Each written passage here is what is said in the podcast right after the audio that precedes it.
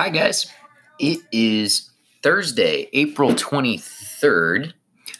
Let us take a moment and remember that we are in God's holy presence.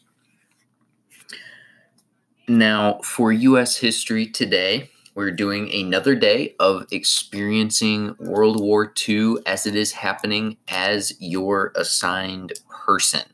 Okay. Um, a quick thing to note for everybody uh, please make it as specific or clear as possible that you are reacting as that person to what has happened. So not only are you, you know, being able to say what happened, but you're being able to articulate what that specific person might have thought about what is happening. All right. So please make sure you are doing that. Um, today, you've got three things to experience World War II. You have a graph and a chart, and you've got an image, and you've got a radio address from President Roosevelt. Please listen to the radio address from President Roosevelt as if you are living through the time.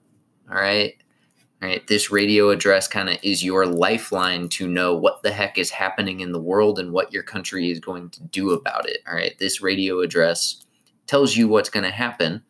So if you were living through this time as your person you would be sitting there listening to that drinking in every word. So please listen to it as if you were living through it. I wanted to give you guys a chance to kind of immerse yourself a bit in okay, we don't know what's happening in the world, but the president's going to give us a fireside chat, so we're going to sit and listen to it.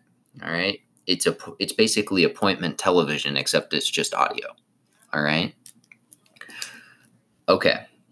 Um and then when you're done with all three of those, just like the other day, you're writing one to three paragraphs of a journal or diary entry as the person you have the role of. All right. And please make sure you're adding another part to your answer for the lesson question for experiencing World War II.